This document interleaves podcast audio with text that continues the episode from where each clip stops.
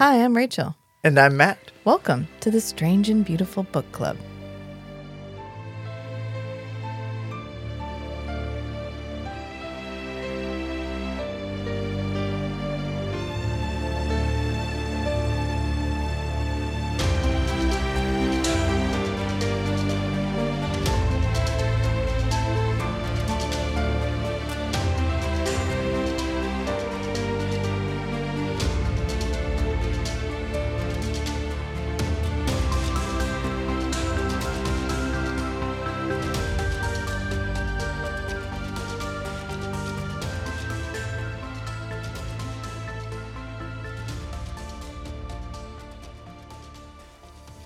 So it's time for our monthly book club discussion of the book. And this month's book was The Thousand Deaths of Ardor Benn by Tyler Whitesides.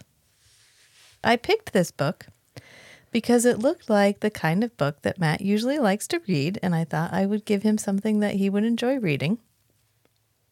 And from a from a feature list Yeah. of the book, it really does seem like something I'd be Um, interested in reading. On paper, this looked really good. Matt's favorite character type is the underdog man character who, Not uh, necessarily man.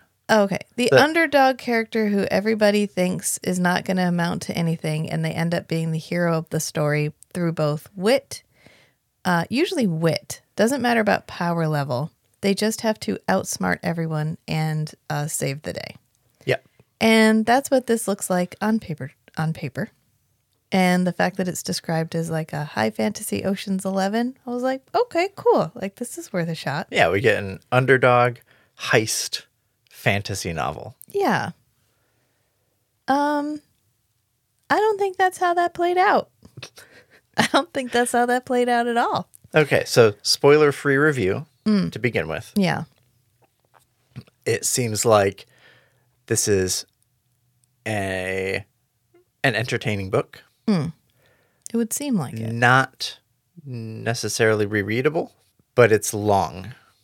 Um, As I- the only one who actually finished the book, I would say a good spoiler free review would be an interesting exploration of a materials based magic system in a interesting blend of high fantasy and sort of steampunk world because the magic system requires um, a lot of ingenuity and engineering.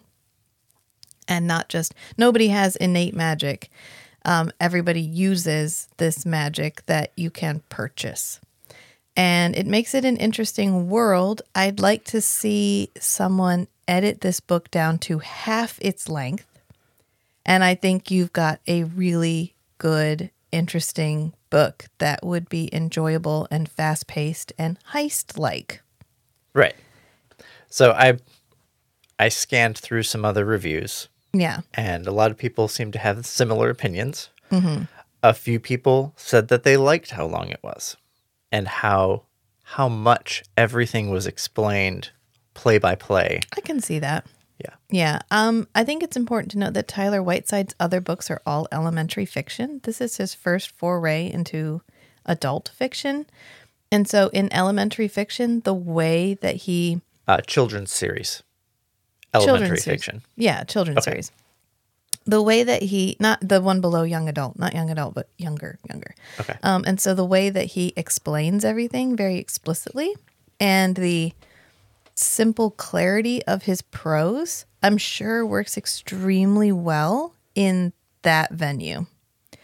And if you are someone who reads books solely for the content, what's happening in the book, this book is fine. If you're like me and I really want I want prose. I want like I want phrases that make me stop and go, "Oh shit, that sounded amazing." I, I love the way those words were put together. Let me roll back and read that again. Right. And with This isn't that book. and with some things left open Yeah. so your imagination can fill in the gaps. Yeah, there's this would be a good place to insert a discussion about tone and pacing and how we expect certain tone and certain pacing for certain types of book. So there is a way of creating a large fantasy world where you drop things in and do not explain them if they are not required to be explained for the book. And that creates this huge world. This can get overdone. Kate and I read a book called City of Nightmares where she tries to do that. And what she ultimately does is explain nothing. And so you have no clue what the world is like. Um, you have to have, you have to walk this line of explaining enough that I feel like I have a good grasp on how the world works, but not explaining so much that I feel like I'm in a class learning about how this world works. Right. You can do that really easy visually with movies, you know, where you throw in technology that you don't explain or you throw in elements that you don't explain. Um, and in books, you have to do something similar, but it's far more challenging. And of course, that's the mark of a good writer. If you can make me feel like this world is huge without feeling like I read a treatise on the world, then good on you. Like that's that's a good fantasy novel. He explains everything like you would in an elementary story because when you're writing for children, everything has to be explained and everything has to be repeated. And so we repeat the way that the magic system works every time we use the magic system. And that's not for us. That's not a personal preference for you Yes, and I. personal you preference and. I enjoy a book that is like, got it? Good. Let's fucking go. And this was not a fucking go book. This was a, okay, did you get it last time? Don't worry. I'm going I'm to explain it again. Don't worry about it. I got you. And there's actually very few characters, which is fine. I don't need us to juggle about. There's really only one point of view character until very close to the end. Um, when we get Quarrah Khai as our point of view character. We get Quarrah as a point of view character when she's first introduced. Yeah, and it's all third person limited. Um, so we actually head hop a little. We do head hop between Ardor and Quarrah. Yeah. Some, and we get a couple other people that we head hop to. We do head hop to Isle Haviland, Haviland, um, who is our main character. He's the hiring agent. He's, He's- the he's, he's the, the one we're doing the heist for. He's the plot hook. Yeah. Okay, so moving past the spoiler free section of this. I, I was thinking one thing we could do in the spoiler free review Yeah. is to go over because we want to talk about tone and whatever. Yeah. We could talk about the story graph, like Oh, yeah. overall review. Yeah, go ahead and uh, like, what are the plug that. tags? What are the highlights there? So one of the reasons we like Storygraph before we get started, um, one Goodreads is Amazon, and um, we don't need to give Amazon any more power than it already has, because you know uh, WALL-E, where they made the joke about by and large. Yeah, that's Yeah. that's how Amazon. That's is. Amazon. Okay, so we can anytime we can divert a little bit of that from Amazon, the better. Plus, Storygraph is woman owned and minority owned. So you get the double punch of it's a fabulous new platform that does way more than Goodreads, and it's an excellent thing to support. So Right. So the Take when you do a review on Goodreads, it's just star and text box. yeah, On Storygraph, you get I don't know if there's even a star uh, rating. hopefully not. Uh, no, there is. Okay, there is a star rating, but it's at the end. You get a survey with check boxes and drop down boxes for what is the mood. In this case, 100% adventurous. Okay, Uh, the I guess the, the top moods are adventurous, funny, tense, lighthearted, mysterious, emotional. And half of the people say it's fast paced, a little bit less than half say medium, and about 11% say it's slow paced. Hmm. that's odd. Right? Uh, because we both felt this is so slow, Yeah. which just goes to show you that different people Uh, Uh, art feel differently about it. Ooh, knew? Woo! Uh, and then you go through plot or character driven. It's fairly even split. Uh, strong character development, lovable characters, diverse cast of characters. Uh, let's see, lovable characters, yes, 72%. Uh, flaws of characters as a main focus, yes, 60%. I don't know that we actually explore Ardor's Does flaws. Ardor have flaws? Ardor's flaws are the Do his flaws have consequences for him They're that like- he has to overcome? they're like the flaws you talk about in an interview. I'm too focused on my achieving my goals. Um, I'm too focused on being perfect, and sometimes it gets in the way of completing my task. It's the like, yeah, I'm flawed. You can tell I'm flawed because I try so hard to be the best, and I am the best, but I also try really hard at it. it's just like, uh, I think that was probably one of my main problems with the novel. In fact, is that Tyler Whitesides is desperately, passionately in love with Ardor Benn. Every author's first and favorite character is who they wish they could be. And Tyler Whitesides wishes Well, rule of thumb. rule of thumb. And it feels to me personally like Tyler Whitesides wishes he could be Ardor Benn. Ardor Benn is handsome and smart and roguish. And God fucking damn it, if we don't repeat it anytime And somebody has to describe him. honorable. And he's honor. Kate and I just we just went over this in our Feast Sheath and Shatter uh, episode that we just did because we talked about Legendborn and Bloodmarked, which is another good place where we could talk about tone. But we talked about the word noble and how Okay. men pedestal some men pedestal the phrase noble and how really it's just being a good person. And so why do we create this pedestaled set of character traits which are like being kind to others, being kind to women, acting honorably, acting with respect and deference to the people around us. And like, that's just being a good person. That's not being. Right? Why is that not the baseline? Why is that not baseline? And then we go up from there. Why is it like, hey, you're not out there taking advantage of the people around you. So clearly you're noble and honorable and an outstanding man among your right? You're, peers. you're an outlier. That's not the benchmark. I mean, that should be like, we start there. That should be like Yes. ground zero. And then you can go down, which is not great, or you can go up from there.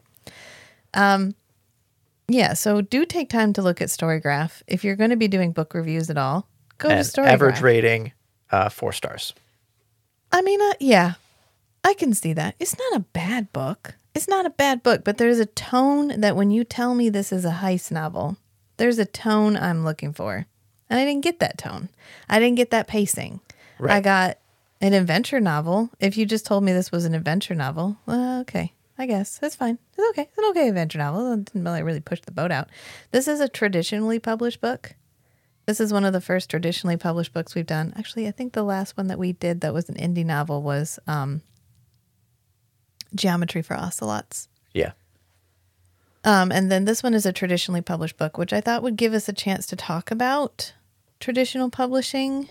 And, but first, let's talk about the tone conversation, which I wanted to have because I talked about this with Kate and Hannah just a minute ago in the um, Legendborn Bloodmark episodes because they are YA. I did not realize they were YA. And so I was trying to explain that there are situations in the book where, because of her tone, it's confusing for me as a reader. Because on Feast, Sheath, and Shatter, we read a lot of uh, what they call spicy books now books where you have intimate situations between the main characters, often more than two main characters. And there's a tone that I'm looking for in that book. And in YA, there's a tone that I'm looking for. Think Harry Potter, think um, Twilight. At no point in there are you feeling like the characters are rushing headlong towards intimate situations because the tone doesn't lend itself towards that. Right. Um, but in Bloodmarked and Legendborn, there were definitely periods where the tone felt extremely adult. And so it felt mismatched to me that these characters are 16, but I'm getting the tone that I expect from an adult spicy novel or like a like a dark romance almost, where I had a, it felt to me like these characters are rushing headlong to an intimate situation, but they're 16. Right. And then I'm reading this as a much older than 16 year old woman. Like, I'm deeply uncomfortable with how this is making me feel about these main characters right now. And I think that we had the same problem in this book where I feel like the tone is mismatched. I, I think it has a very elementary writing tone where the prose is clear and simple. Everything is explained in detail. The characters are all clearly written, but are not flawed in the way I want an adult character to be flawed. Right. Quarrah Khai feels like a child. I don't know how old Quarrah Khai is. At no point do I get a sense of how old Quarrah Khai is. Quarrah does not think about anything except Ardor-Benn. She doesn't. Okay. Before she meets Ardor-Benn, Yeah. she is, she has some more nuance. She has some more depth. We don't. We don't. She has other other things she's focused on. right. But then as soon as they start working together, Yeah. Because even her her point of view, like stream of consciousness, is a lot of thinking about Ardor-Benn. Right, because when we first meet her, she's going to steal this painting. And she's thought all the way through it. Okay, this is the best time to steal this painting because this is an unexpected stop. They won't have had time to develop the proper security measures to be able to keep this painting safe. If I wait for another place, then they'll already have the security in place. This is my one shot to get it. She's thought all the way through it. She's cased the place. She's figured out an entrance. She knows her timeline. She's got all of her little. She's got her little tea bags. She's got of the guard drift. rotations down. She's got her little tea bags of drift, which we never mention again. Except for when Raek Raek doesn't use her little tea bags. though. scolds her for how dangerous that is. I mean, like one time, and she has her cool little gloves. Right. She's invented all of these little gadgets.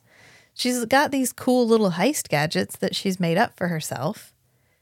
And then she meets Raek and Ardor, and she plans nothing ever again until the very, very, very, very end. And she has to be reminded that she was a person before she was Ardor-Benn's thief. And I don't think he does a good job setting up the chemistry because I don't think Quarrah is an interesting and independent enough character that I believe they'd be together. And it's like she can't see, but it never occurred to her that she might need glasses because they give her glasses and she's like, oh, I can see better now. Thank you. yeah, which those are things that I would expect in an, ele- I'd be fine seeing that. it, yes, Yeah. in a in a younger um, yeah. a, a younger novel. I just read Wrinkle in Time, which is considered an elementary fiction novel book. And yeah, that's exactly the tone that we get from that is these very clear, uncomplicated characters. And that's what you would that's what I when I'm reading to my children, that's what I'm expecting. I don't Right. want There, someone there's who- room for them to have some big revelation Yeah. and for them to have never thought of this thing before, Right. partly because it's interesting to the person reading it Right. because that's that's kind of where they are. Yeah. But in an adult novel, Yeah. I'm looking you for expect complexity. your characters to be a little more um, not necessarily intelligent Yeah. but uh, you know street smart like world Yeah, wise Yeah. Um, School of Hard Knocks. You want them to have gone through some shit. They need some trauma. They need some past. They need some. They need some life. They need some like. I'm. I don't know. I'm a far more complicated person now than I was when I was 20. I just had this conversation with my niece. We haven't bought, brought my niece up in a while, so let's bring this up. And she was like, um, I'm the least damaged out of all of you. Like, I have the least issues. And I'm like, yeah, because you're like 18. You haven't had time to, they haven't had time to cook yet, man. You haven't even been out. You've never nothing's even, happened to Nothing's you Nothing's happened to you. I, I need a, you know, if you're going to tell me that Ardor-Benn is the ruse artist extraordinaire to the point where everyone knows his name, which This is the same complaint I had with Throne of Glass. If you are a ruse artist, no one should know your name. It's like James Bond, right? Every time Yes, you introduce yourself, That's a good point. Bond- This is his James Bond Yeah, personality. yeah. He should have. uh, okay, and everybody knows he had Raek. Raek gets a. Um, everybody knows him as the short fuse. Right. Nobody knows him as Raek. And then Quarrah Khai is just invisible, which is what you should be if Right. you are a thief. Quarrah is has the repu- the correct reputation Yeah. in the public, Yeah. whereas Ardor Benn is like he's on the most wanted list. But he's supposed to be like that because that's the character type that he's going for. That I'm He's so, so bold. confident and bold that I don't need to. I don't, but we don't back it up. right, which c- it can be a fun character to read. Yeah. They're just all bluff. Right. and they're just con- it's like Han Solo. Han Solo is famous for being a smuggler, Right. and then he always uses his name. Right. Ardor Benn always uses the name Ardor, Right. even when he's He just changes his last he only changes his last name. Jesus. So, uh, un- unless he's like he has a different name for this disguise that they come up with. In the well, no, he doesn't. He hires somebody to do that for Well, him. right, right, but he uses a different name. Yeah. But when he makes his own characters that he's playing, Yeah. yeah, he doesn't change his name. Well, I mean, what we ultimately got was just flat characters. I think that's what we're getting at. Ardor Benn needed to be like, he needed to be all firework and flash. And he Yeah. was not. He was just like, okay, Raek, what do we do next? Or he would, he had his, we started out so good because we had the chalkboard and he's like, oh, I just love this chalkboard. Like, we got some really funny lines at the very beginning where he's like, I just think better when I write with chalk or whatever. But then everything got so explained to me I was never surprised by anything that happened, except that they kept getting they kept getting ratted out. People somebody kept telling on them so that their ruses kept getting guessed before they actually happened. And they were just like, huh, that's weird.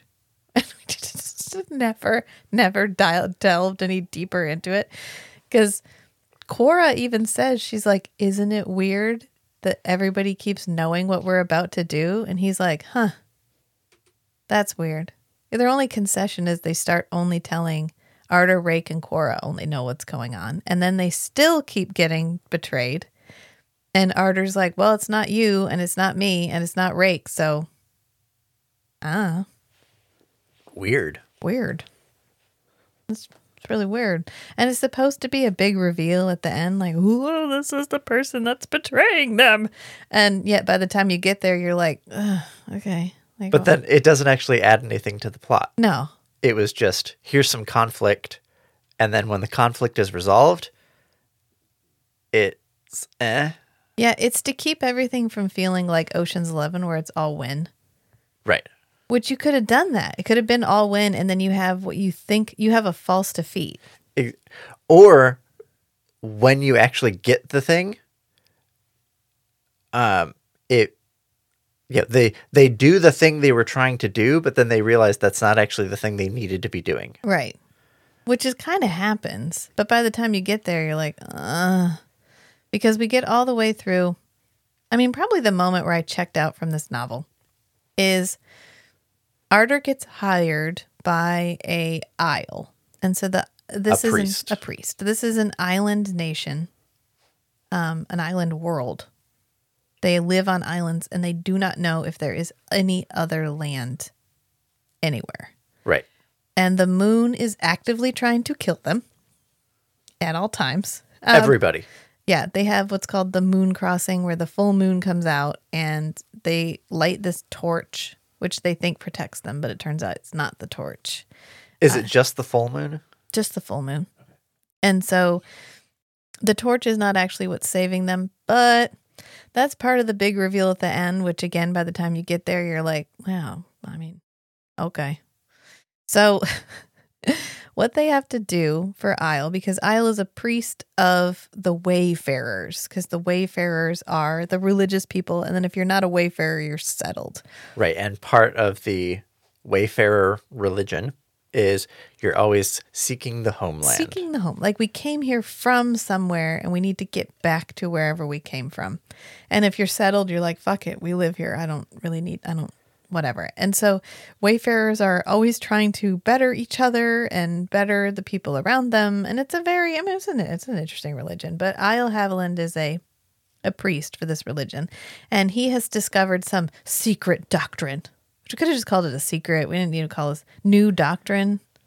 Right. It, it, it'd be like the Dead Sea Scrolls. Yeah, I'm like, okay, because he's been talking to this other group called the Trothians, who are like a separate species of humans. of hu- uh they're not really human. and they're humanoid, They're humanoid. Yeah, they have blue skin. They don't see, they see energy. infrared. Uh she calls it energy. Well, of course they do. Yeah, infrared. And then we have this, oh my god, it's like two it's so long where we're talking about why she can't read. Lyndel, who's our Isle Haviland's friend. And I know he's his friend. She is his friend because every time they show up together, Isle Haviland tells us about how Lyndel is his friend and he trusts her and she pushes him. And isn't it so nice to have somebody who doesn't just believe you, they push you to ask more questions. And don't worry if you forgot all that because the next time they get together, we're going to talk about it again. Um, I just wish he had gotten an editor who had been like, okay, we've already said this, so let's go ahead and let's nip this out of this section. Um, because the again, they just ended up feeling elementary because they kept repeating themselves. They repeated themselves just indefinitely, except Lyndel. So- Lyndel does not. So Lyndel and Haviland have been comparing notes. I know you're keeping me on track. They've been because they have different religions, so they've been talking about their different religions, and They they, have a realize different there's accounts overlap. of their history. Yeah. And so, where there's overlap, they investigated and they found out this big, deep, dark secret that no one had ever found out before, ever, ever, ever. And- Except for the people in charge. Yeah. Well, no, the people in charge didn't know. They don't know Oh, the deep, the dark moon. secret. Yeah. Okay. So they tell Prime Isle, who's like the Pope, they tell the Pope about it. Yeah. And the Pope is like, nah, heresy. I don't want to talk about it. Stop investigating stop that. investigating it. And so um Isle Haviland does the only possible thing he can do, which is hire Ardor Benn to steal the royal regalia. Because at a certain point in history, all the male dragons died. And so there's only female dragons left. And I have to question I mean, I get where they were going because what we find out is that dragon shell can be used to make this grit. So the magic system's all based on grit, which is actually dragon shit. you feed a dragon something that it can't digest, and then you collect its poop after it fired because it burns the poop to harden it. And that makes the magic. And that is the magic system. And on the outside of this turd, I guess I'll just pile There's a shell. slag. Um, there's a there's not a shell. There's like a coating. I mean, like a hardened, like crusty shell Yeah. from being fired. But there's a coating on top of that called dross, which is highly flammable. And it's the way that the dragons would naturally dispose of it because anything, any spark, any kind of ignition, and it will explode. And that way the whole island isn't covered in these hardened dragon um, shell, not dragon shit. I guess. I'm just trying to figure out a way to say this diplomatically. But what happens is the dragon fires it, they remove that coating, and then they collect the actual poo, which they call slagstone because it's which is flammable. flammable, and the contents that have passed the through the indigestibles. the indigestibles. And it's stuff like if it's a human skull, you can make this thing called memory grit, where it erases your memory of a certain, once you're inside the bubble, because every time grit explodes, it makes a sphere, unless it's in a contained space and then it doesn't fully expand, which I know because I got told that like 18 times. And there's drift grit, there's all, all these different things you can feed a dragon. You So grind it up and it's it a does different powder. shit. It's a powder. You burn it From the shit. It makes a sphere based on how much you burn, Yeah. and it lasts for a certain amount of time. And there's some some fundamental law gets changed. Yeah. There's some effect. Uh, it emits light. It nullifies gravity. Yeah. It erases your memory. Whatever. Whatever. and then at the end, uh, it, eventually it wears out. Right. And all of their technology and economy is based on dragon shit. And there's one island where the dragons all live. And it's the one island where you're not protected from the moon. So nobody can be on it during the moon passing. You go crazy. Or you go moon sick. Okay. All right. So at a certain point in history, in recent history, 20 years ago, all the drag- male dragons just died of a plague. And now there is going to be no more fertilized dragon eggs. And dragons are not immortal. So dragons are dying out. And fertilized dragon shell is important because it can be used to make visitant, grit. Yes. which doesn't always work, but sometimes when you um, when you burn visitant grit, a paladin shows up in fl- wreathed in flames, Yeah. and anyone who looks upon Or hears them or hears them will die. will die. Yeah. Or burst into flames or whatever. And that's usually done at these really pivotal moments in history, and they believe it's whether or not you are worthy of the paladin showing up. So only Wayfarer priests generally use it. And blah blah blah blah blah. That's the big reveal at the end of the book. Is what visitant grit is, why it sometimes fails, and why they need a dragon shell in the first place. Right. So, Haviland hires Ardor Benn Yeah. to steal the royal regalia Yes. because it's made of, or I guess it, some of it consists of fertilized dragon shell, yeah.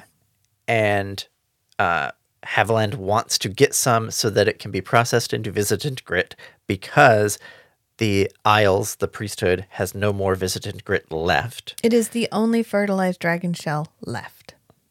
That's it. Right. There is no more anywhere. So it's the only place he can go to get fertilized dragon shell because And so their whole society is bereft of this tool that Yeah. they've used in important moments where a fiery paladin would uh, affect the outcome. right. Yes. And he wants to have that tool available. they need it to fix whatever is happening, the new doctrine that we don't talk about until like 10 pages from the end of the book. And that's where the shenanigans start. And honestly, this book has so many, it's so linearly, com- it's not complicated in that a lot happens and it's kind of twisty turny and there's like, ooh, it's just, okay, now on to the next step okay, now on to the next step because he hires Ardor Benn. Well, then Ardor Benn needs to get into the castle. And so to get into the castle, he needs an alternate identity. And to get the alternate identity, he hires. Sinza and Elbrig. Oh, there they are. We have a board. And I would just like everyone to know that Matt wrote the board. And so Ardor Benn is a ruse art- artist. Raekon Dorrel is a tech artist. Quarrah Khai is a steel artist. Tana Tanalin is an emotional trauma artist. Isle Halavend and Lyndel are priest and priestess or heresy artists. King Pethredote and Prime Isle Chaucer are status quo artists. Yep. And Cinza and Elbrig are disguise artists. It's complicated. Yes. Because honestly, they're my favorite characters in the book. They have no teeth and no hair, so that they can become anyone. And damned if he doesn't use that because they're like, oh, you're in a pinch? Surprise! One of them's actually Cinza, one of them's actually Elbrig. and they're always shocked because they're so good at it. And it is the best thought out section of the book because mm-hmm. Cinza and Elbrig give Quarrah and Ardor alternate identities, but they sell you an identity that they have been generating. So They've been developing for years. yeah, so like With a paper trail and everything. Yes, like Dale, the character that Ardor becomes, sold his pig farm to earn money to go to this whatever. And they're like, okay, so like, where was the pig farm? And he's like, oh, it was in this place. And like, what do we do if people check? And he's like, nothing, because there was a pig farm and Dale sold it. And Elbrig has played Dale Yeah. and interacted with people. Yeah, So that way, eventually, Ardor meets somebody that has met Dale in the past. Yeah. And they have a conversation about what Dale did in that Yeah. meeting, which, nice. yeah, Nice. And we don't know what Cinza and Elbrig's relationship is to each other. And that's It's the- complicated. It's complicated. And it's funny. Yeah. It's they're the they are on they honestly do save the book. They're two of the best characters in the book because Quarrah's like, so who are they? And Ardor's like, honestly, no fucking idea. I don't know. I don't know if that's even they who they are. they are the true heist characters. They really are.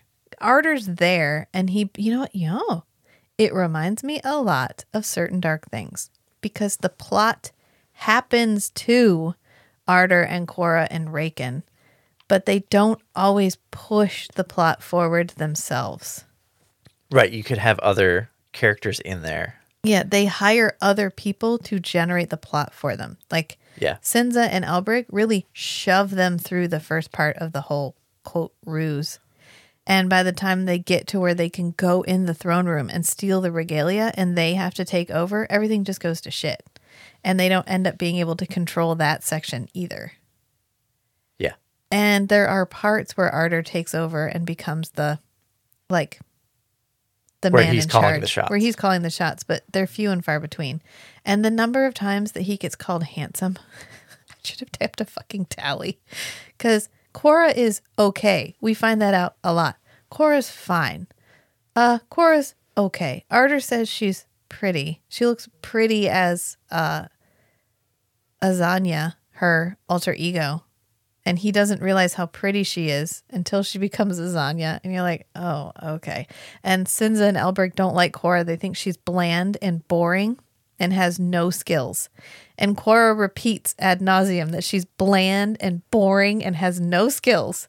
And then Ardor is the best, the most handsome, the the most awesome, the uh I think probably just the characters were what got to me in this. And I think it's because we love a good character driven story. But you could honestly pluck these characters out, put them in a room together, and I don't think you could have I don't think they could have a three dimensional conversation. I think they only fit in their roles. Ardor Benn only does the like planning and he's supposed to be clever and he comes up with these really clever and elaborate solutions. And I deviated from where I checked out of this book because I had to bring all this in before I could talk about it. But he becomes this character named Dale and he's trying to earn the trust of the king.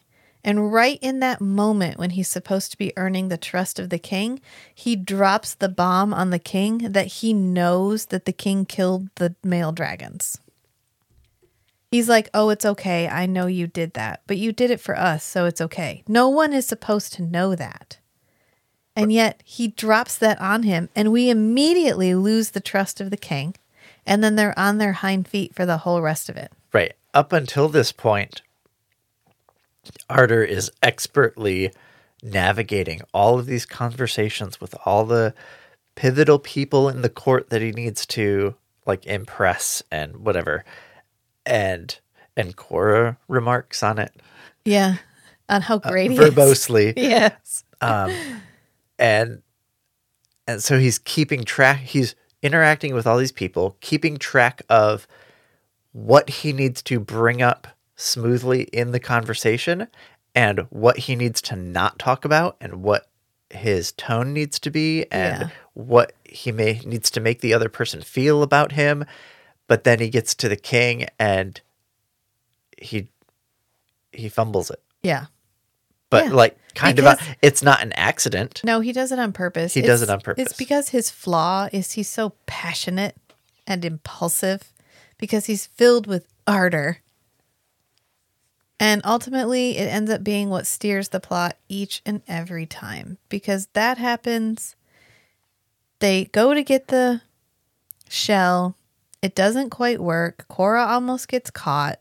He detonates this memory grit. And then when they come back, Quarrah is in a like regimental outfit so she can escape, but he gets captured. And then he has to break out of prison, which is okay. It's probably one of the more interesting sections. And then after he gets out of prison, um, they have to go back because they hid the regalia and they got to figure out where they hid the regalia and they get the regalia and they get out with the regalia and then they have to get in the ship and they have to go to Pekal because Pekal is where the dragons are and they have to get a dragon to eat it and then they get it to Pekal but when they get to Pekal they can't land the boat so he shoots a hole in the balloon and they have to land the balloon by crashing it on the island and then we have to spend a week taking the dragon and the dragon by the I was just like I gotta fucking do this. And then after we do all of that, we get the dragon shell back. Everybody fucking dies. They get off the island. They they manufacture the grit, and I could probably tell you exactly how to build the ma- the machine that they use to manufacture the grit. Because goddamn, if we don't break that down piece by piece, and then Ardor gets severely wounded. Quarrah has to be the one to go and get a unfertilized male dragon egg because after they get back, they finally make the visitant grit. We get the great betrayal. And we find out that, oh, wouldn't you know it, the lady who owns the building where they have their secret headquarters that they in no way vetted, he was just like, well, she doesn't speak English that great. This is probably going to be fine. And she can't see that well. Right, because she's the she can't read and she doesn't speak English very well, so he kind of figured it was going to be okay. And she was definitely not the one who was betraying them this entire time. So she's the one who's betraying them this entire time, which is a running joke that he eats a lot of pastries. Ha ha ha ha ha ha ha. So she gets killed, um, but not before she gives away that King Halavend and a Trothian priestess have been communing, and Halavend gets killed, and we find out that there is a secret about Visitant Grit that the leader, the Prime Isle, knows. The Prime Isle and the King. Okay, so Right. then we need to get the king to tell us what the thing is because the Prime Isle gets killed. So we need to we need to get to the king again so that he can explain how Visitant Grit works. So they come up with this honestly like the worst ruse in the book. They they need the King to villain monologue. And we have finally started montaging the planning. No, no, no. No, no, no. I'm sorry. We don't montage the planning, we montage the action. So we get all of them sitting in the room talking through how to do it. And then they were like, okay, we did it. On to the next part. So we finally montage something, but it's not the thing that I want montaged. I want to see the, this is an adventure novel. I want to see the action and I don't want to see the planning. I want to see Ardor Benn walking up to the chalkboard and going, okay, here's what we're going to do. And then we cut to everybody doing their stuff. Right, with occasional flashbacks back to the planet. Yeah. If you're going to call it Ocean's 11, structure it like Ocean's 11. Okay. And so then they get ki- the king through a series of really contrived situations. And the king is like, okay, let me go ahead and tell you absolutely everything you need to know for the end of this book. And it turns out Visitant Grit doesn't ever actually fail. What it does is create these waypoints in time where It's people time can go travel. back and change the future because the homeland isn't a place. It's an ideal future that we're all striving for. And so anytime that the timeline deviates too far from what the ideal future should be, someone can go back and change the timeline and start again. It's very multiverse. Yes. So that's what they do. They figure out a time to go back, but Ardor does not want to just go back and change the timeline Right, because, because it's one way. it's one way trip because there's no home to go back to when you're done. So he has to figure out how to do it so that nothing will change. And what he needs to do is bring back the dragons because the dragons are what protect the entire world from moon sickness. Right. So the moon sickness puts out some energy, bad juju. Yeah. The dragons, mm, it's tasty. yeah. They absorb the energy, Yeah. and I guess maybe that generates the magic. Anyway, uh, but when they absorb the energy, there's none left to go to the humans. Right. So the dragons are acting as this safety valve on whatever bad juju the moon is putting out Radiation sink. Yeah. and and nobody else has to deal with the bad and they're juju. dying out. So the the king has had all the dragons killed, The male dragons. the male dragons Yeah. killed, so that there would not be any more fertilized eggs. So there'd be So no the- more visitant grit. So then because because we're already in the ideal timeline. Yeah, obviously his timeline is the best timeline. Yes, the timeline where he became king and rules And he doesn't want anybody else committing temporal genocide. so uh so the king has killed all the male dragons. Yeah. So there will be no more visitant grit because there will be no one to fertilize the dragon eggs.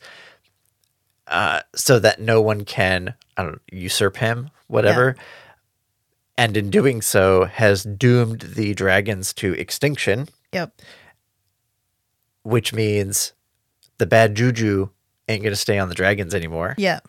And The bad Everyone's- juju ain't gonna be in there due to so Gotcha. So the the real resolution is not to have the well, I guess the real resolution the whole time Yep. was Isle Halavend was trying to find a way to bring back the male dragons. Yep.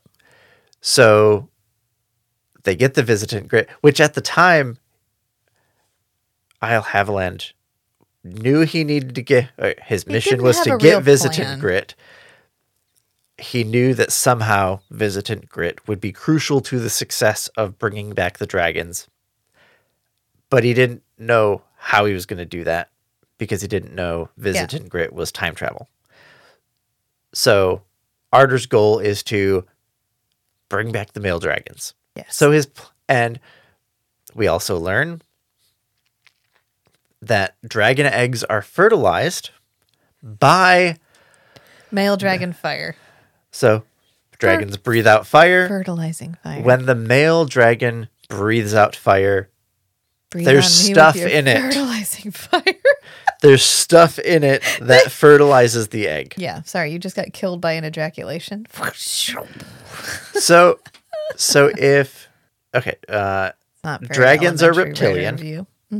reptiles have a cloaca, which means they poop and lay eggs out of the same hole. Correct. I wonder if male dragons would ever would you ever end up with a dragon egg in the poop No. and would the male dragon have to like breathe fire on a female dragon's poop egg pile i don't know Well, it's like I'm just- chickens. chickens don't poop and lay eggs at the same time. that's true. That's two That's a separate very good point. processes. Yeah. yes i we know chickens Just like you can't ejaculate and pee at the same time. Yeah. Okay, so Ardor decides, okay, we're going once they know it's time travel, he has to think, how can I use time travel to get a an unfertilized dragon egg exposed to fire from a male dragon? Yeah.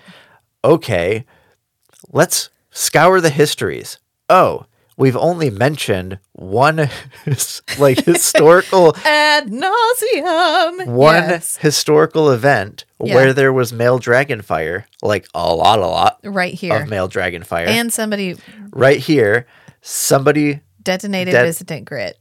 and documented exactly where they Yeah. detonated it. So, hey, Yeah. It's we've resolved. We we've connected that plot line. it's just by the time we get there and he does all that, it just feels it doesn't feel like a climax.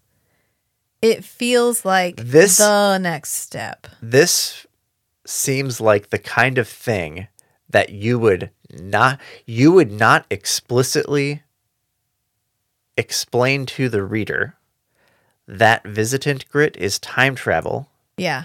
until That's the big yeah, till you do it. until Ardor's like, okay, now I have to go do my part of the plan.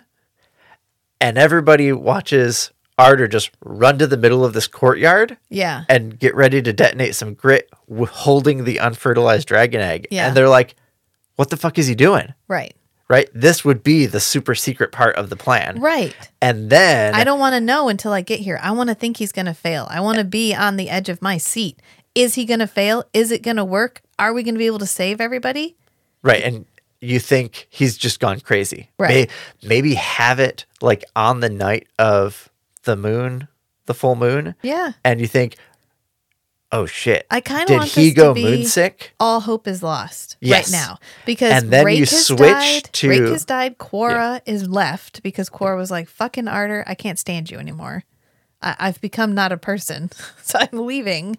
And yet, this is a perfect moment for all hope is lost. And then you give me, "Is it going to work? Is it not going to work?" Right. And then you switch to Ardor's POV Yeah, and and then he's explaining like as he's detonating the grit, then he explains it just in his own head. Right. He's like, okay, I detonated this grit. Now I can go back to when Grotanisk, the Yeah. male dragon. Well, you just have him detonate the, grid, city. and then he looks over, and all the people are gone, and who is there instead is Grotnisk the dragon. Yes. And you're like, oh shit, he traveled back in time. right. And then we get the like, it worked exactly the way that they said it would. I traveled back to this moment. Yep. Oh, oh, okay, cool. Nice. But instead, it ends up feeling like a list. right. That okay, that's we the, to the that's the heist trope. Yeah, there is at the end somebody's doing something and the viewer reader yeah. is thinking what's going on It's when Danny Ocean gets captured, and you think it's because he made a mistake, Right. and it's all part of the plan of getting away. right that's what you need at the end is the switch the you need to switch bait and switch the reader and bait and switch the characters like Yep. You need that's what i'm looking for in a heist and i didn't feel like i got that i felt like i got a list okay and then after he does all that grotnisk fertilizes the egg with his fire ejaculation and then um elbrig shows up because Elbrig is the plot device that drives everything forward in this entire novel. And he knocks on the dome because he's in a barrier dome. And he's like, Ardor, Raek isn't dead. He's in the castle. And Raek's like, cool. And then we go rescue Raek. And honestly, we got to the end and I don't quite remember how it ended, even though I just read it. And I don't know that I'm intrigued enough to go on and read the last two. I just don't know what's going to happen. I don't care if he and Quarrah get back together. I kind of hope Quarrah just stays on the run because she gave everything up for this man and he gave nothing up for her. And I think he was trying to avoid the um, manic pixie dream girl. But Yeah. also, she was supposed to be kind of a manic pixie dream girl because she's kind of autistic, where she's supposed May- to be. maybe Ardor was supposed to be the manic pixie dream boy No, and get her to fall in love No, well, he she is in love with him somehow. It just feels like Stockholm syndrome because they've been together too long. and she keeps getting down on herself, and Ardor compliments her, and he's like, "I'm doing such a good job complimenting her. I'm doing that on purpose because it makes her feel more. It makes her feel better about herself. I'm so good at that. Just, God damn. it. So ultimately, I think our conclusion on this one is it was not our favorite, and. it was some people's favorite It was some people's favorite. It was not what we look for in a book. It did not, the tone was not what I was looking for when I was told it was a heist novel. And honestly, even if you told me this was an adventure novel, I would have found it boring because I want to be treated like a smart reader. And I don't think he didn't treat me like a smart reader, but I definitely feel like his strength probably lies more in elementary fiction. And I'd like to read some of his elementary fiction to confirm that, but I'm pretty sure if you read it, it's probably good and plucky and interesting and fun and the kind of stuff I would like to read to my kids. But this just didn't feel like the kind of book that I personally would read again or that I would go on to read the sequels of. And I think it's interesting because this book is traditionally published and it's traditionally published by like an actual, like a, not uh, whoever published Iron Flame. I forget what, I don't have the book right down here, but there's a publishing house that publishes some of these. Um, oh, I heard um, BookTok like Iron Flame and Fourth Wing and some of the more like, orbit books it was published by Orbit. which is part of the tor publishing group I think so. hachette book group anyway big yeah, big, big, pub, big, big publisher. yeah And I heard, uh, to continue what I was just about to say, I've heard some of the more popular current fiction compared to fast fashion. Yes. Like Fourth Wing came out, and then less than i a year I, I later, sent you a reel about the giant sec the giant fashion. sequel comes out. And uh, it's because we're drawing a lot of people into reading who are not norm uh, i don't want to be Historically, like they're not readers like we're readers. I'm not saying that. I'm just saying you know like if you're a patrick rothfuss fan and you've been waiting 10 years you're still waiting and you're going to read it when it comes out you're tired of waiting but you knew going into it there might be a wait yes. and that you might not finish it. And when you have books like we read the um, Serpent and the Wings of Night, and it was really good. And then she was probably pressured heavily to put the sequel out ASAP to capitalize on the momentum The of her first book. yeah. And the second book is not great. It's okay. It's okay. It's fine. But it, I definitely would rather have let her let it cook. Take the time to write me a good book, and Right. I'll read it. Uh, but back to what we were talking about with this book. This book is traditionally published, possibly because he already had a contract with his other books. But I have definitely read some indie books that I thought were phenomenal. Um, case in point, Geometry for Ocelots. And then I have read some traditionally published books that I'm like, what on earth? Who read this and was like, out of the slush pile with you? You're going straight to the publishers. And I wonder if it's a. I just feel like he could have used a good editor. If you put a good editor on this, you probably could have turned this into a good book. Oh yeah. Just an editor who can push him. Maybe nobody felt. I don't know. I don't know. It's weird. I used to be in this writers group, and there was a fellow in there who was a pu- he was a publisher, the kind of guy that would read books and decide whether they got published or not. And he was the biggest dick in the entire place. But every time I would bring something in, he'd be like, "Well, it's vampires," so I would just reject it without even reading it. And I'm like, "Oh, okay." As he as if he is the entirety Yeah. of the publishing uh, industry and taste. Correct. And I just think, I don't know, I'm not on threads, but I see the little like snippets from threads when I'm sometimes looking through um, Instagram to interact with people. And I have seen a lot of um, really heavy debate about the difference between the which is better, independent publishing or traditional publishing. And again, this is a false binary. This is what is referred to in logical arguments as a false binary, which means there is not either or. We don't have to choose.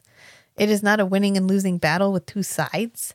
There is one side and there's the other side. And for some people, one side works really well. And for some people, it didn't. And for other people, the other side works really well. And you just have to ask yourself who's benefiting from this discussion? Who is the primary person benefiting from independent publishing right now? The largest distributor of independently published books. Oh, Amazon. Can you guess? Amazon, who's making a lot of money from getting authors to advertise their books through their platform. Right. From selling Ads to Amazon authors. Kindle to authors and saying you don't need to go through a traditional publisher. You can publish your book here and then pay us to distribute ads for your books. Yeah, And then when people read your books, you get paid. right. Anytime rats are scrabbling over crumbs, you have to ask who's holding the bread. Yeah. I like that. That's a good one. So, just something to think about. Um, not every traditionally published book is a slam dunk. Not every indie published book is a dud. There's definitely winners on both sides. I think that we should I definitely think there is space for overhauling the way that traditionally published books are um optioned from the author and marketed. I think we're at a place where um, we're going to have to pivot because we're getting these like fast fashion books. And this is an unsustainable business model where these uh, these um, publishers are making a lot of money from the BookTok and bookstagram influencers who are pushing these mega properties like Iron Flame and Fourth Wing is a classic example right now. Without the BookTok hype, do I think she would have reached the levels of popularity that she currently has? Mm. Not really. They're okay. They're fine. They're they're okay books. Do I think they're better than other books I've read? Uh, uh, no, not really. And like I think it's the newest Sarah J. Maas book. When it comes out, each person, each place that it releases it, Target, Walmart, Barnes and Noble, um, and Amazon will all have chapters that the others don't have. Which is uh, The actual fuck, right? right. That feels like a betrayal to me. yeah. It's like if you put a movie out and on every streaming service it had a different ending. And so in order to watch all the endings you had to subscribe to all the streaming services. It's just a way of getting your money. Right. And it feels disingenuous. It's like I'm not creating this art just to create it because I have a story that I want to tell. It's how much money can we milk from the simps? It's what it feels like. And I personally, we just had this discussion on Feast, Sheath, and Shatter, actually.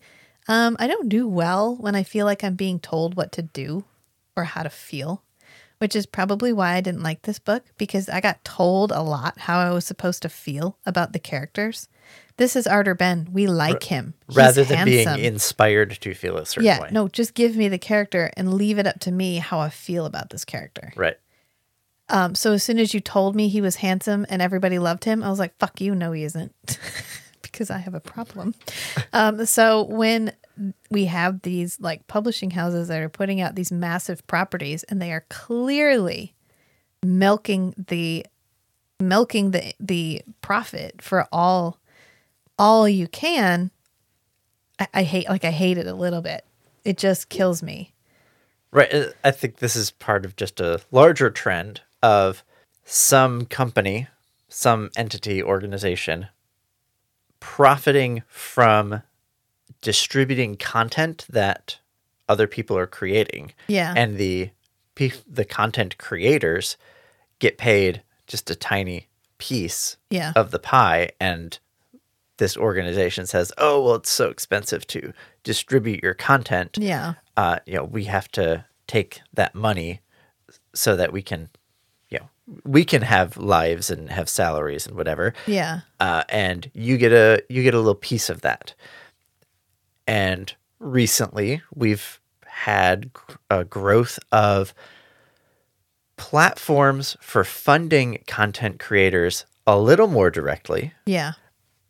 but like Patreon does something like 70 30 or 60 40 split of of the money that you pay to Patreon, Yeah. the content creator that you are subscribed to, Patronizing.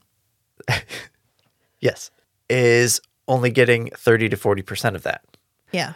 There's another new one called Glimpse, and they do a 50 50 split. But even then, like, most of this is digital content. Yeah. Why Why are you getting so much? digital co- digital content has a an a, a neg almost negligible cost of duplication. Yeah. So even 50-50 split, why is it that much? Right. So I think overall we're trending more towards finding ways to compensate content creators more directly, but these other organizations, the content distribution platforms, uh, you know, video streaming, book publishers, whatever, they still have a huge amount of leverage Yeah. and they have the most visibility Because they control the distribution. because they control the distribution. Yeah. And sure, you can have your own website, and that might have worked in 2003, but nobody goes to independent websites. You would go to these monolith websites. Right. The convenience, Yeah. the most convenient place to consume, to acquire and consume digital content for books is Amazon. Yeah. I mean, to me right now, it feels like Marvel in 2008. Right? You got Sarah J. Maas, who was our Iron Man.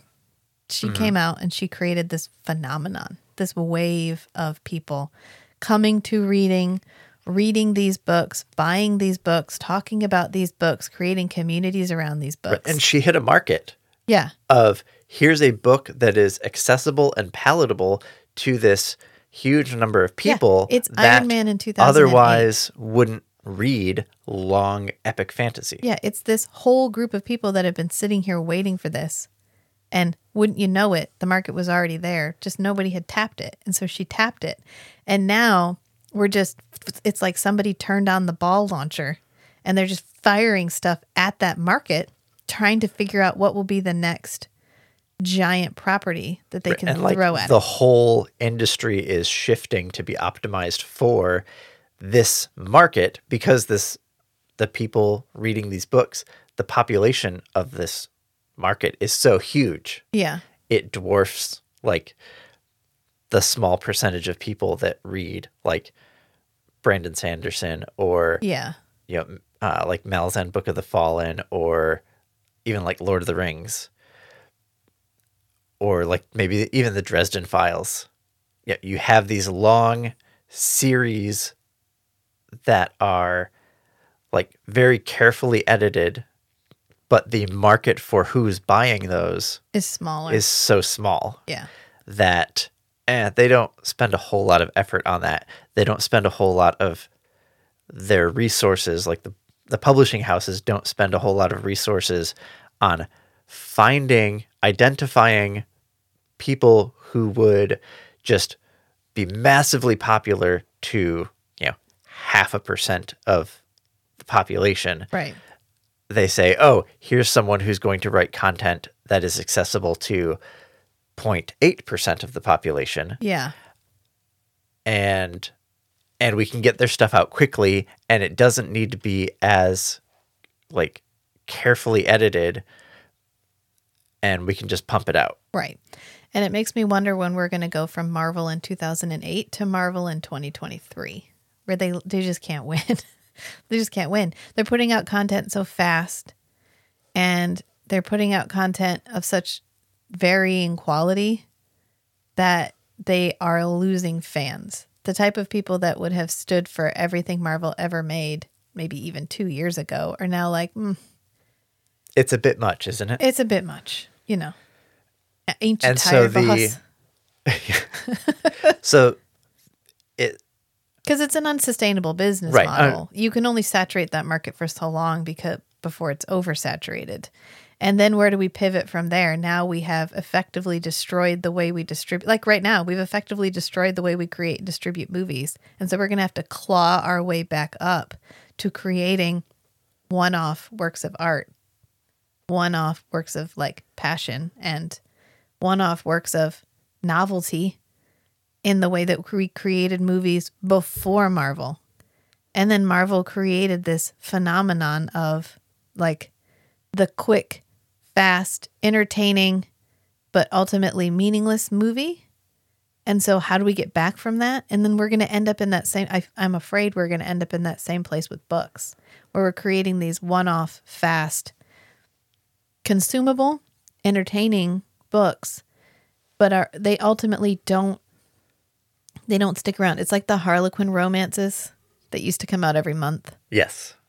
um, except a highbrow, like a pretend highbrow version of that.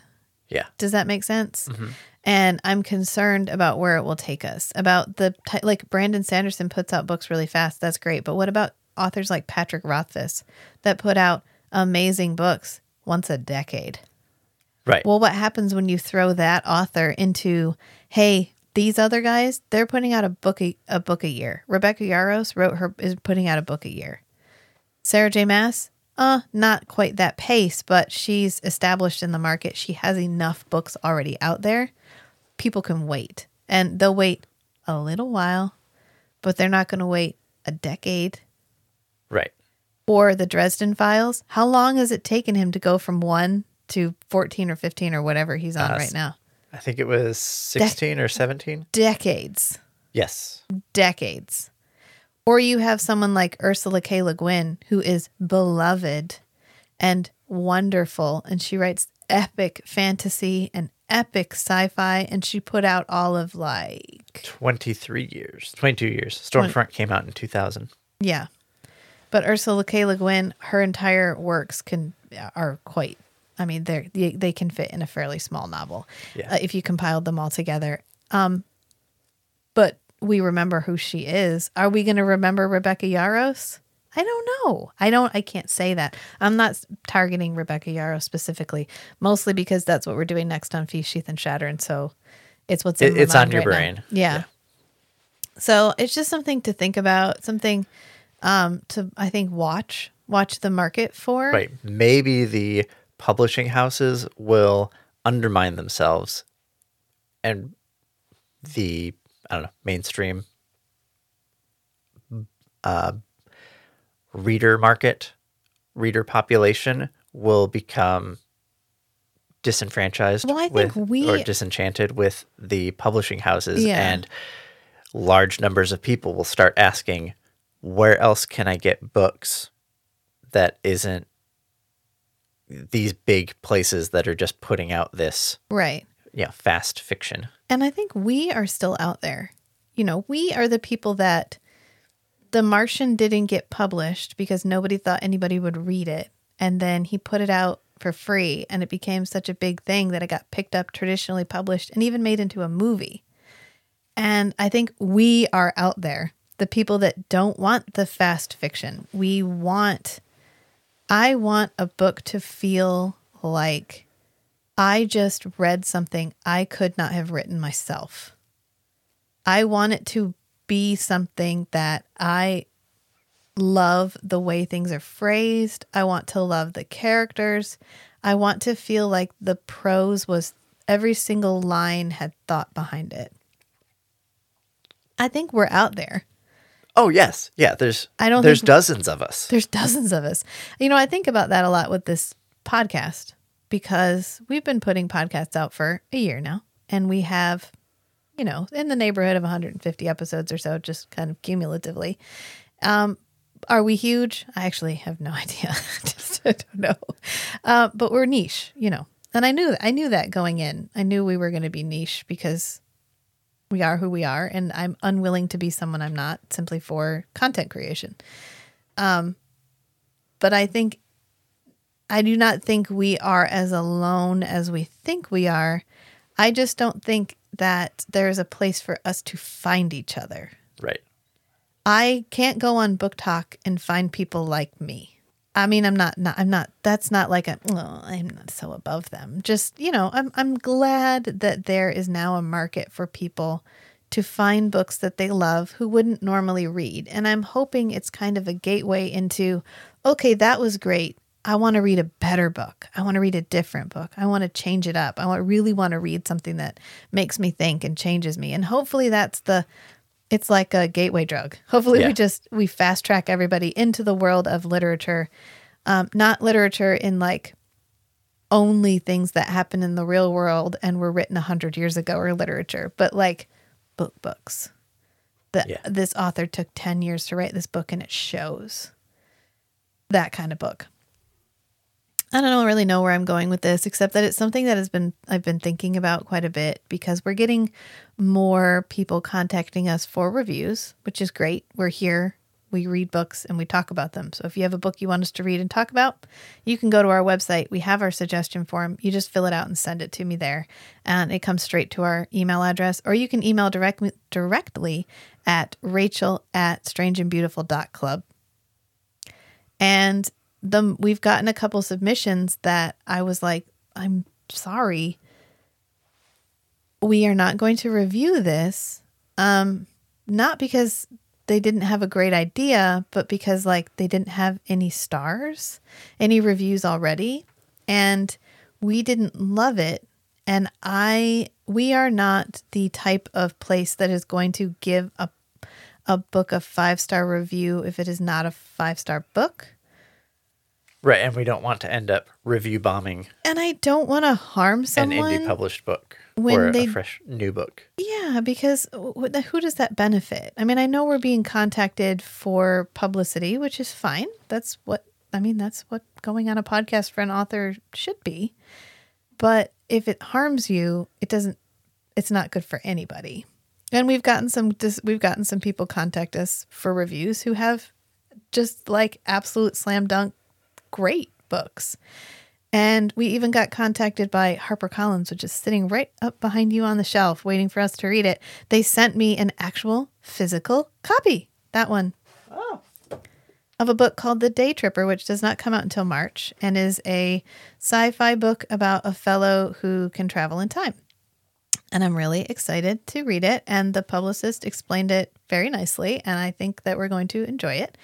And I was like, oh, holy crap. We got like a legitimate somebody contacted us and sent us a real book. um, Woohoo! Which always makes- Milestone achieved. milestone achieved. So you know what? If success, that's what success looks like today. That's what success looks like. And so it got me thinking about how we're going to do reviews and what reviews mean and the benefit of reviews. And I think my ultimate way, that's my ultimate roundabout way of saying, switch over to Storygraph. You can actually export all of your stuff from Goodreads and import it into Storygraph. So you don't have to start from scratch. There's integration for that. And it's a more granular, I think that's the future. I think the future is granular reviews. I don't think the future is stars. Human generated. human generated granular granular, reviews. reviews.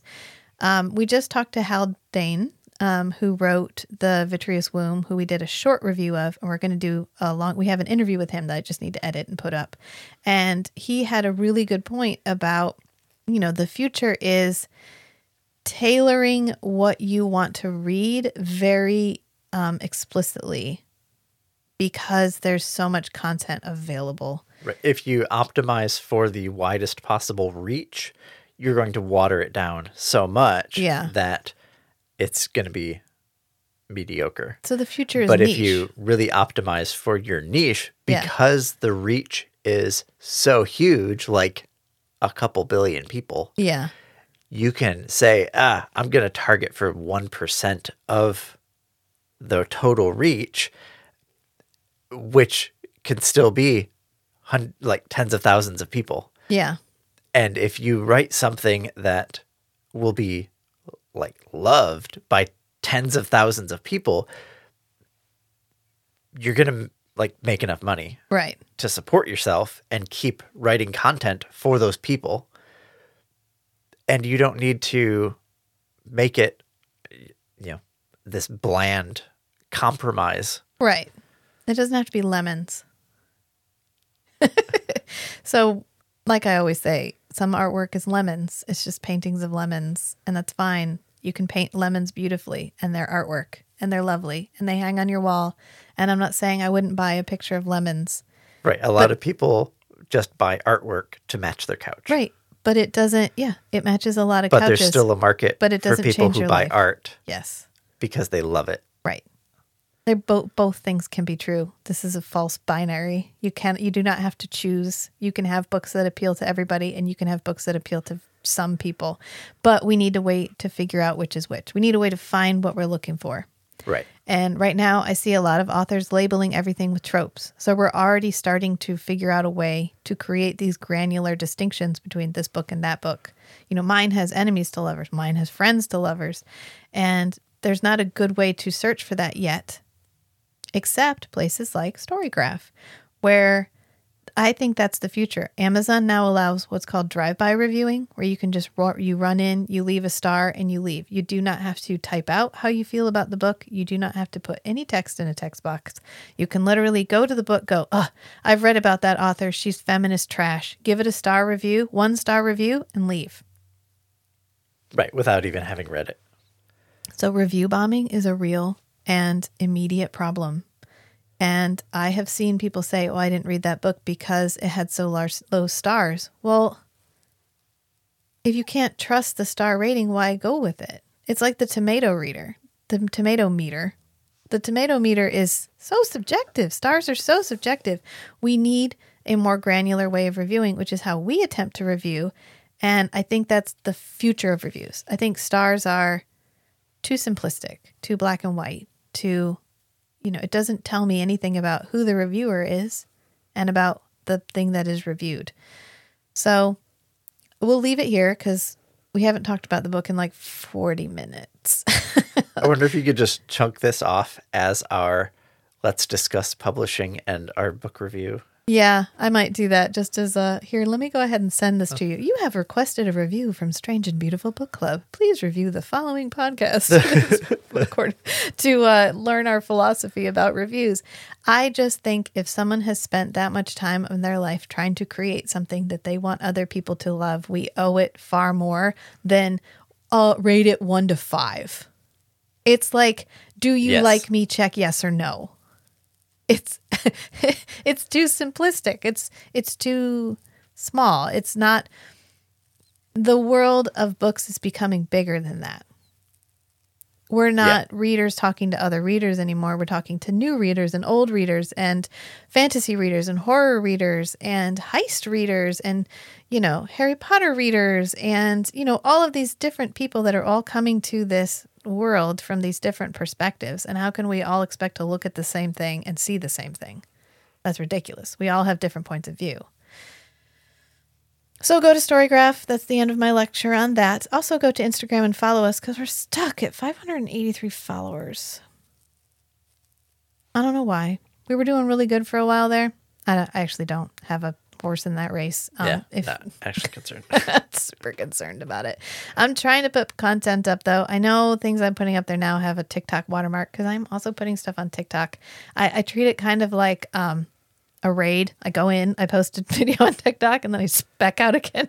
well, you, you said TikTok does the auto captions. It does the auto captions a lot easier than Instagram does. Although I just did the auto captions on another. Anyway, it doesn't matter. I'm I'm figuring out the nuances. takes me a while. Um, you don't have to start perfect.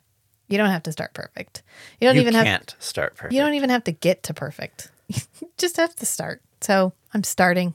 That's what I'm trying to learn a whole new social media platform. Being someone who doesn't like social media, so it's a struggle.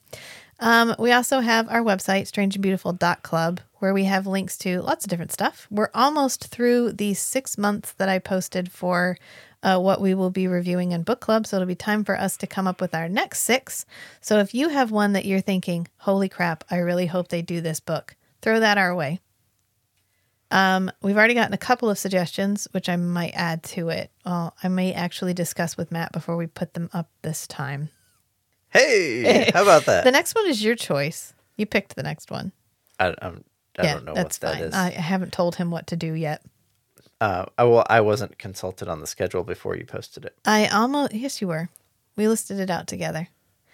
I almost put up a picture that's like the staff of Strange and Beautiful Book Club, like me, host, me, producer, me, director, me, editor, me, scheduler, and then Matt, the male voice on the podcast. oh, the unfinished world. yeah. Okay.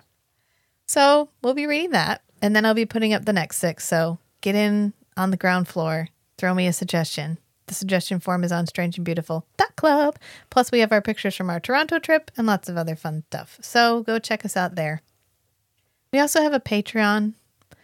Um, I would. I'm starting to post books that I read that I'm not talking about on either on any of our podcasts, and maybe a review of some of the stuff that we're talking about on the podcast that I want to just get off my chest while I'm reading it. So I'm trying to use it as more of like a Rachel talks about books uh thing. Plus I still have some fan fiction to post. So if you want to hop over there, right now I'm putting my book reviews behind the paywall, but our smallest tier is a dollar and a dollar gets you all the content. So have at it. Um I think I'll just leave it there. Do you have anything you want to add? Nope, that's all. Okay.